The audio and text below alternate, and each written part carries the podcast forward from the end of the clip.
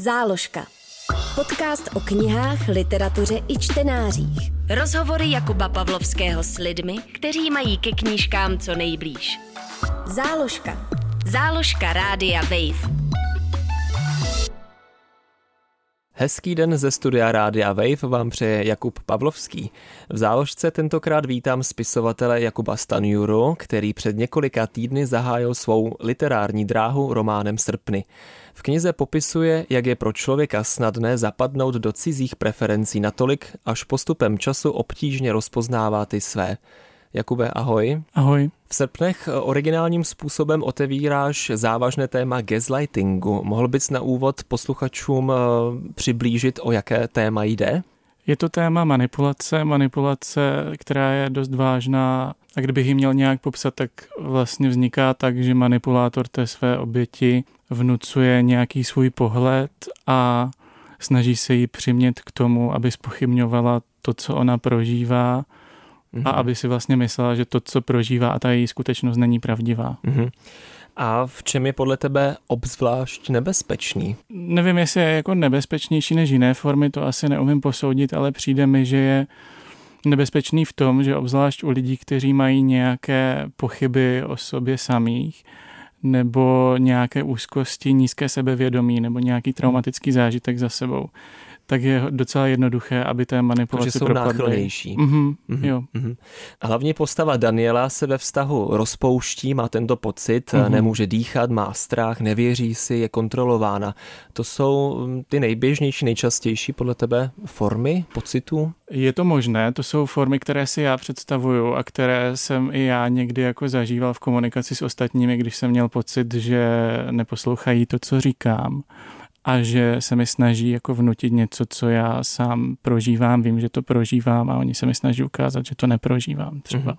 Proč jsi svou prvotinu věnoval právě tomuto tématu? Mm, Pro mě vlastně je docela téma toxické vztahy, eh, ať už ty partnerské nebo ty rodinné. A přišlo mi, že ta manipulace, obzvlášť ten gaslighting, ono to slovo gaslighting není v českém prostředí tolik známé, i když v nějakém angloamerickém kontextu už se o něm mluví, i v popkultuře, ale v tom Česku moc ne. A přišlo mi, že je to docela důležité, protože když já jsem se o tom gaslightingu nějak vzdělával a pronikal jsem do toho tématu, tak jsem si začal všímat, že to vlastně je docela běžné a Mhm. že ho zažíváme jako v různých mírách skoro všichni, si myslím. Mhm, mhm. Poznáme to nebo vůbec o tom nevíme? Já myslím, že někdy to ani nepoznáme a někdy ten gaslighting z té druhé strany nemusí být úplně jako vědomý. Ne? Možná i my sami, když řeknu to slovo jako ve slovesu, tak gaslightujeme i ostatní. Hmm. Aniž bychom si to třeba uvědomovali, když prostě spochybňujeme to, co nám někdo říká, tak vlastně tím, mu tím nutíme trochu jako svůj pohled. Hmm. Takže to v podstatě znamená, že jakýkoliv vztah je už z podstaty trochu toxický.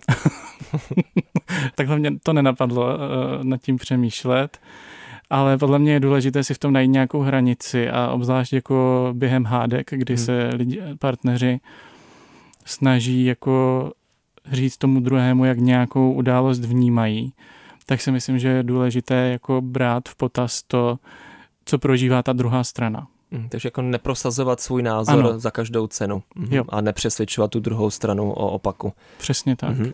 Říkal jsi, že teda mm, neděláme to vždycky vědomně, takže Mhm. není to úplně, mm, nedá se říct, že by to byla záměrná forma manipulace eh, stoprocentně. Eh, Mhm. Tušíš, co ten agresor, eh, čeho chce dosáhnout? To se docela liší od těch situací. Eh, Hlavní jako takový agresoři, o kterých já jsem si četl, tak mývají třeba narcistické sklony. Jsou to lidé, pro které je těžké uznat nějakou vlastní chybu a snaží se, aby tu chybu uznávala hlavně druhá strana, aby oni měli nějaký pocit naplnění, že oni jsou ti nejlepší v tom vztahu, že nikdy nemůžou udělat vlastně nic špatně. A Potom záleží asi, jestli tam jsou nějaké psychopatické sklony, Hmm. tak možná, že někdo potřebuje nebo chce mít toho druhého ve vlastní moci. Myslím si, že tam bude i jako nějaká, nějaký aspekt toho, že když je ten člověk ma- majetnický, takže ho chce prostě vlastnit. Hmm.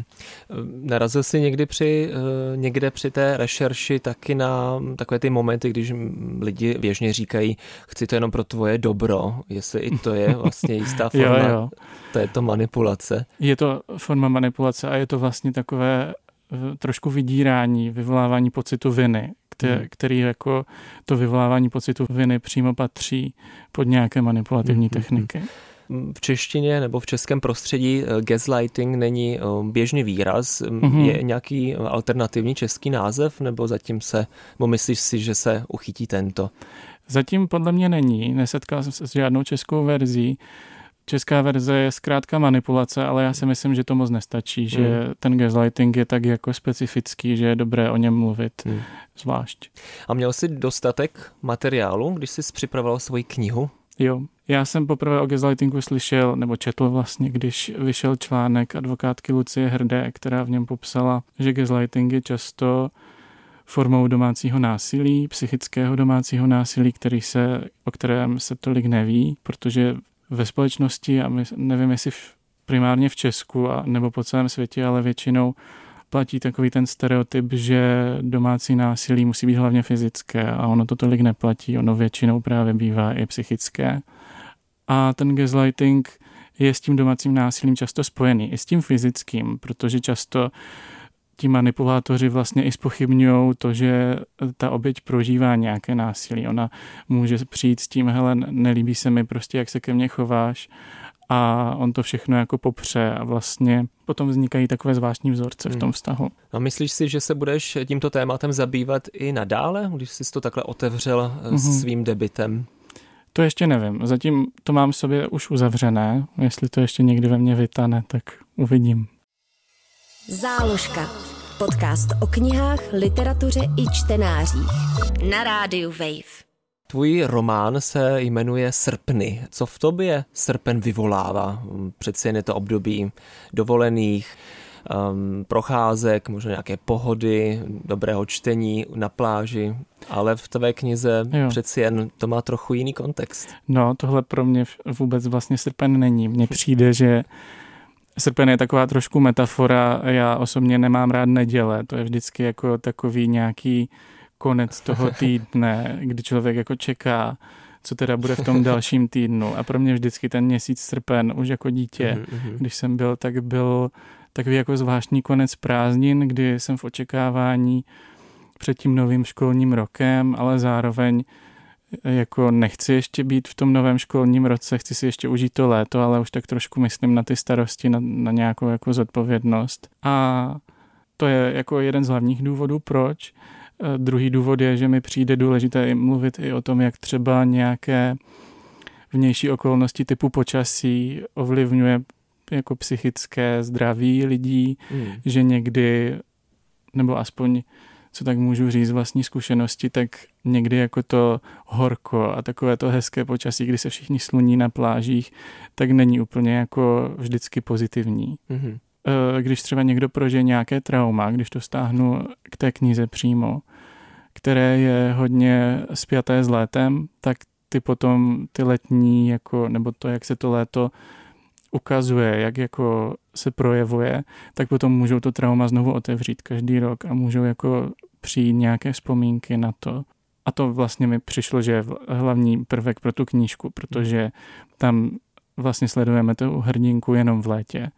A je to právě proto, že pro ní je to léto nejrušivějším jako okamžikem z celého roku a vlastně nejtěžším okamžikem z celého roku. My sledujeme v knize Srpny Danielu a její uh, matku, otce i uh, sestru, mm-hmm. postupně pak i další kamarády, případně partnery a je to v období od roku 2006 do roku 2013, takže několik tedy mm-hmm. 8 let, pokud správně počítám. Mm-hmm. A nezajímalo tě, co ty postavy dělají i mimo srpny, protože opravdu každá ta kapitola je jenom srpen, co mezi tím dělali, co, co je trápilo, kam chodili. Jako tu a tam na to naráží, že se třeba zpětně vrátíš, ale jestli tebe jako autora i nemáš třeba někde extra text, který do knihy nedal a napsal si, co taková Daniela a její sestra dělá. Jo, to nemám. Mě to vla...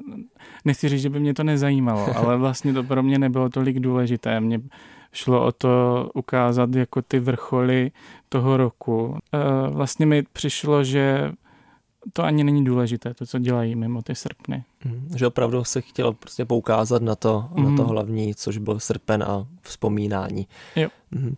Proč eh, v tom období, proč jsi se takhle vrátil do minulosti?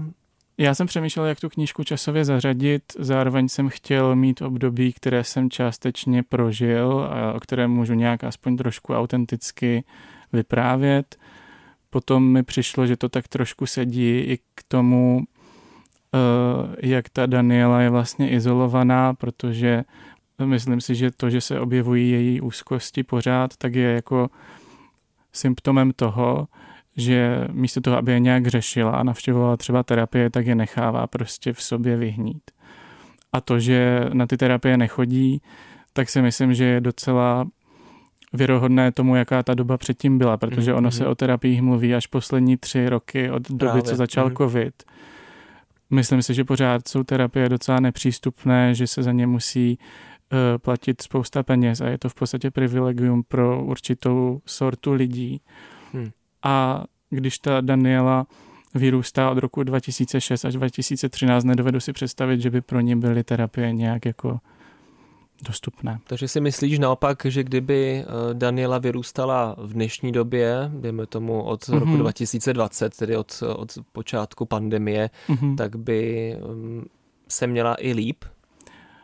Myslím si, že jo, doufám v to. Zároveň je otázka, jestli by jako zvládla na ty terapie hmm. chodit v tom vztahu, v jakém žije. Daniela podobně jako ty eh, má potřebu psát, eh, sama mm-hmm. píše a tam jsou tam i pasáže o tom, jak um, oslovuje nakladatel, jak čeká na odpovědi a tak dále.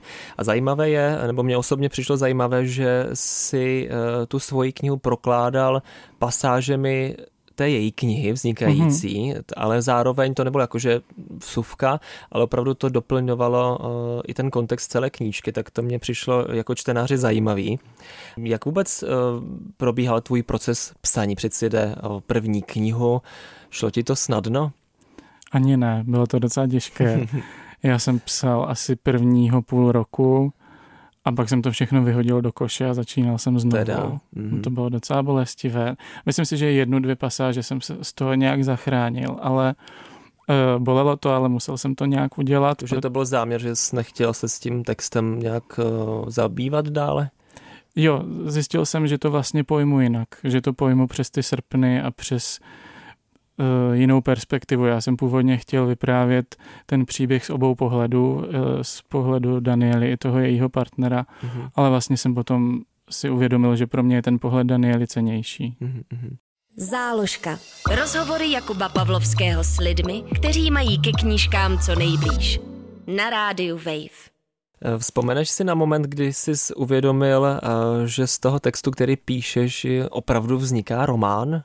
Eh, takový ten moment právě zjištění, že aha, tak opravdu to jednou může výjít. Já jsem ho psal s, jako primárně s tím účelem, že to bude že to román. prostě bude román. Jo. Mhm. Ale pořád jsem si nevěřil, bylo to docela těžké. Ono, myslím si, že psát prvotinu je obzvlášť těžké v tom, že člověk neví, jestli to někdo vydá a jestli to bude vůbec někdo číst ale pro mě potom, když jsem se překlenul přes tu půlku nebo nějak už v těch jako uh, závěrečných fázích, to bylo hodně stimulující pro to psaní. Já jsem, myslím si, že ty konečné jako části jsem dopisoval během jednoho měsíce, protože člověk prostě se do toho vrátí mm. s nás, když je tím pohlcený a když píše vlastně každý den. No bylo to náročné najít nakladatele, takhle když nás i poslouchají eh, posluchači, kteří píšou nebo ch- a chtějí vydat uh, knihu, tak um, jak bys to popsal, tenhle ten proces? Já myslím, že já jsem měl velké štěstí. Já jsem vlastně posílal ten rukopis do nakladatelství Host. Byla to moje první volba a hned mi to vyšlo. Hmm, Čekal ráda. jsem asi dva, tři měsíce na nějakou odezvu, pak jsme se sešli na schůzce a nemůžu říct, že bych měl jako nějaký větší problém s tím vydáním. Mm. To je mhm. opravdu velké štěstí a jsem za to rád. Tak možná dobře píšeš a možná si vybral i dobré téma, o kterém není zase tolik knih. Možná. Mm-hmm. Takže je taková schoda eh, náhoda štěstí a samozřejmě tvého umu. Děkuji. no zároveň tedy hm, srpny jsou tvůj eh, knižní debit. Eh, jaký je tvůj literární background? Já jsem studoval literaturu na Pedagogické fakultě Univerzity Karlovy v rámci bohemistiky a anglistiky. Jsem vystudovaný učitel, ale neučím. A už odmala jsem k té literatuře nějak tíhnul, zkoušel jsem psát nějaké věci i na střední škole. Ty naštěstí nevyšly a nikdo je neuvidí. Nechceš, jo? Ne. Ale, ale máš je někde schovaný. Jo, myslím si, že někde v počítači jsou, mm-hmm. ale bojím se na ně podívat. A už jsem tak zkoušel i něco během té vysoké školy, ale nebyl na to čas během těch studií. A když jsem dostudoval, tak jsem si řekl, že teď už je ten čas napsat ten román. Mm, takže a, jsi sednul jo. a začal si psát román. Ano, jsem se na to těšil. Jaký jsi čtenář? Eh, jak by se popsal? Takže v knize Srpny eh, je opravdu často zmíněna eh, ať už konkrétní kniha nebo vůbec čtenářství jako takové, že si někdo někde čte, chodí do knihkupectví, zmiňuje se tam i knižní víkend, jo, nějaký jako nápad. Opravdu jako hodně ty, ty tvoje postavy na to dbají. Mm-hmm což se mně osobně líbí, já jsem za to rád, že je. opravdu je to prošpikované uh, knihami a literárnem. Jo, no vlastně můj život je taky takhle prošpikovaný knihami. Já čtu docela hodně, ale myslím si, že určitě se najde někdo, kdo čte víc. Pro mě bylo docela těžké, když jsem tu knihu dokončila, tak jsem si řekl, že nebudu nic číst, ať si nechám jako čistou hlavu a nenechám se ovlivnit cizím stylem nebo cizím příběhem. A v ten moment, kdy jsem přestal číst třeba na tři týdny nebo na měsíc, tak jsem si uvědomil, jak mě to vlastně hmm. jako uh, nebaví potom tady, když nečtu a nevím, co mám teda dělat a nemám jako žádnou hmm. zálibu. Bylo to docela zajímavé zjištění a myslím si, že... To je taková tvoje podstata teda. No jo, myslím si, že na tom je založená hodně velká část mojí identity, že čtu a že můžu jako prožívat cizí příběhy. Mě třeba nebaví tolik nějaká non-fiction literatura, ale hmm. spíš beletrie a poslední roky čím dál víc táhnu k zahraniční světové literatuře a hlavně té, která je psaná anglicky, protože to mi zůstalo nějak mm-hmm. ze studií. No to mě zajímalo, jak, jak využíváš znalosti své uh, ze studií.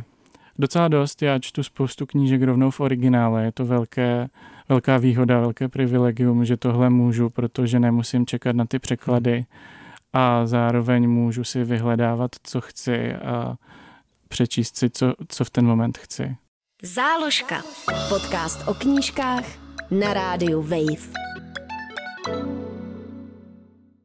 Pracuješ někde právě v oblasti um, slov nebo uh, literatury? Jo, pracuji jako copywriter v marketingu. Byla to docela průprava pro hmm. to psaní, protože jako copywriter se člověk musí naučit říct toho co nejvíc v co nejméně slovech. A mě to potom vycvičilo v tom, že jsem se naučil vymazávat takovou tu slovní vatu a takové ty... Takže tahle ta kniha Srpny je opravdu pure. A, a, jo, je hodně. Snažil jsem se, aby tam nebylo, vyčištěná. Mhm, nebylo toho jako balastu moc mhm. navíc. No má nějakých 180 stránek, takže mm-hmm. si vyškrtával, pokud nevím, teda jak byl ten uh, původní rukopis uh, obsáhlý. Já už jsem takhle já když jsem tu knížku psal, tak už jsem jako copywriter pracoval asi tři roky, takže pro mě to nebylo ani tolik oškrtání, už to pro mě bylo jednodušší, věděl, jak, to. Mhm. jak toho říct, jako, jak ty věci říct stručně. Mm-hmm. No ještě k těm samotným srpnům, um, um, děj opravdu teda, jak víme, probíhá v létě a jak hlavní postava sama říká, nechápe, proč by v létě měla číst něco odlehčeného. Hm. Léto máme na dohled, tak mě taky zajímá, jestli si uh, knihy dělíš na čtení letní a neletní. Nedělím. Já, já čtu teda ty neletní celý rok, já nečtu moc odlehčenou literaturu. Možná bych s tím měl začít, protože je to docela náročné psychicky, ale hmm Eh, pro mě vždycky byly nějaké ty temnější knížky eh, zajímavější a vlastně takové autentičtější. Mm-hmm. Takže nesáhneš běžně po nějaké humoristické knize nebo nějaký komiks, dejme tomu, stripy? Komiks ano, ale t- ten většinou taky musí být trošku temný. Takže žádný superhrdinové? Ani ne. Uh-huh, takže opravdu třeba eh, autobiografický komiks eh, z války nebo tak něco. To no, spíš. no, no, jo, něco vážnějšího. Uh-huh. No a zajímá tě život eh, autora, jehož knihy čteš? Na to taky uh-huh. částečně narážíš v srpnech?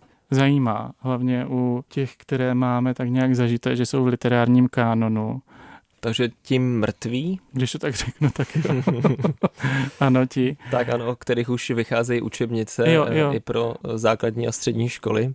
Mně přijde totiž zajímavé sledovat, proč někdo v tom kánonu je a proč tam někdo není. Proč se třeba o některých hmm. knížkách tolik nemluví, o některých autorech tolik nemluví a přijde mi zajímavé sledovat ty perspektivy a ty důvody toho. Hmm, takže myslíš, že to zjistíš i na základě studování jejich životů, jejich životopisu, že třeba přijdeš na to, jak se to stalo?